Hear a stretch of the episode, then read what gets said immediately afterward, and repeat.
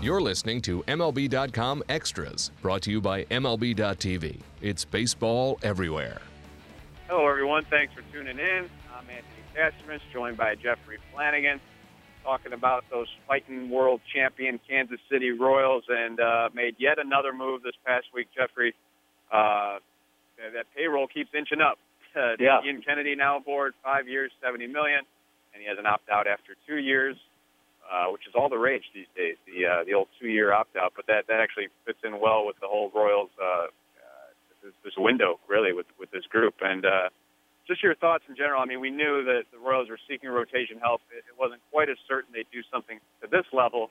Uh, what were your thoughts on this on this move?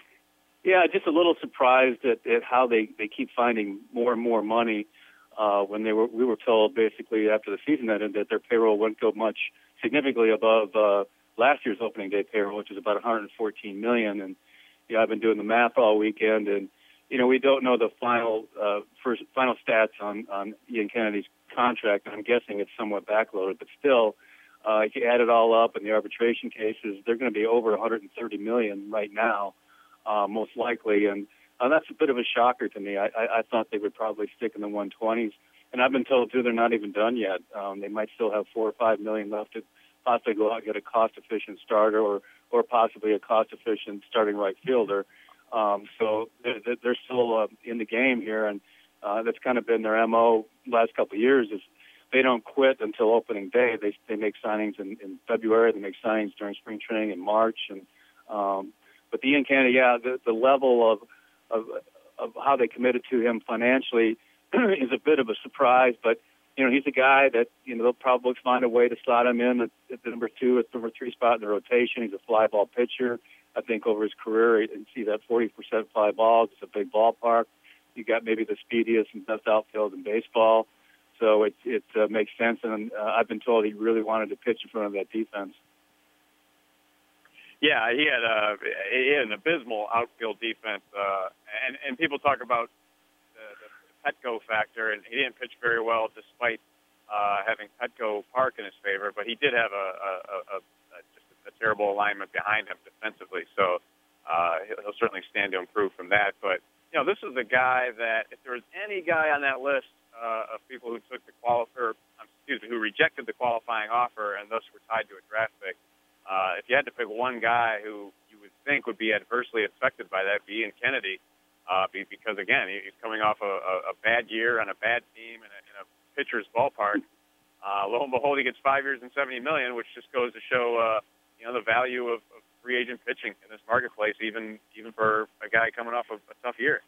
Yeah, and even the the surprising part too is the Royals are willing to give up their you know first round pick, which Yeah. is 24 overall, and and they're a team that's built on you know drafting and developing in the minor leagues, and uh, I guess that was a little bit of a surprise too.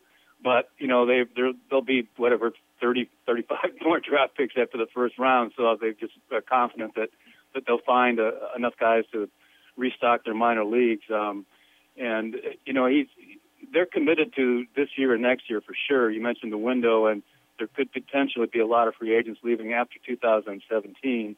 Um, so you know the back-to-back pennants, you know World Series last year. The core is, is basically all coming back next year and the year after. Um, you know they're set up now really to make another strong run for the World Series this year and next. And uh, another move is, is to go with that two-year window, the Lorenzo Cain. You can call it an extension, I guess. It just basically locks him up uh, through his arbitration years. Those that, that two-year deal. Yeah, just kind of a, a good faith deal uh, that they did with Hosmer last year too. They gave him a two-year deal just to avoid the aggravation of, of arbitration hearings. Now they've never gone to an arbitration hearing with Dayton, but uh, they came real close a couple times last year. And and it, it, you know Dayton takes care of his players. He just, just didn't want it, you know that headache uh, over Lorenzo's head the next two years. They didn't buy out any free agent years or anything like that. And you know I've I've been told that Lorenzo was hoping obviously for a longer term deal, but They've already committed to Alex Gordon, who's in his 30s. Uh, Lorenzo Cain will be in his 30s uh, very soon, and uh, they, they just couldn't really tie up two guys that long. But uh, you know, a, a really good deal for both sides. And that Lorenzo Cain deal, he gets you know 6.5 this year, 11 million next year. Uh, he'll be set up, uh, and the Royals, uh, you know, have you know good faith with him uh, going into 2018 if, if they you know decide then to re-sign him to a longer term deal. Uh, one more thing on Kennedy that we didn't mention. You know, his numbers against AL teams in his career are, are somewhat suspect, but he does, of course, have past American League experience and past experience with Dave Eiland, the pitching coach, yeah. uh, from his Yankee days. So, uh, that relationship uh, an important one in, in this deal? Yeah, it's been quite a while, but you know they were together for a couple of years in New York, uh, just like he was together for a couple of years with Wang. Um, so and it's another you know minor league deal that they signed along with Dillon Gee. So they're they're trying to get as many um, you know potential starting pitching candidates that they can. Dayton likes to go into every year with eight uh, at the minimum, and he's probably got eight now. Um, and I, I'm told they might go out and get someone else too and make, bump it to nine. So uh, but yeah, that relationship uh, should help. And you know, everybody I talked to in the Royals organization the last few years, uh, you know, speaks so highly of Dave Eiland and and what he does with uh, with incoming pitchers. You know, what he did with Volquez last year, what he did with Chris Young last year. Um, the, the guys on the team respect him. They listen to him. They're motivated by him. You know, he'll he suggests mechanical changes that they make, and um, you know, they're their pitching staff has always been solid. It's, it's, it's just going to continue to be solid when he's with him at the pitching coach.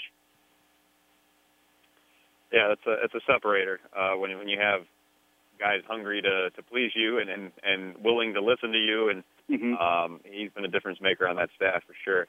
Uh, so we were going to do a, a getting to know you uh, theme with this podcast, and of course the, the Royals went out and made yet another splash. But uh, uh, let's talk about Joakim Soria just briefly here uh, rejoins this bullpen. And, and for me, Jeffrey, it's a nice story because this guy, for a while there, was the uh, you know the, the classic great closer on a bad team, and now he comes to a situation where it's a very, very, very good team, and uh, he's kind of rebuilt his value, uh, you know, since post surgery, and uh, had some success after the surgery. So uh, a nice reunion here. Yeah, it really is. I mean, they're the they're the team that you know basically discovered him in the Rule Five draft and turned him into a you know an All Star closer. And um, and there was some talk you know during the winter meetings when they signed him that you know he's he's got this clause in his contract for games started. I think we can pretty much rule that out now. With the starters they got.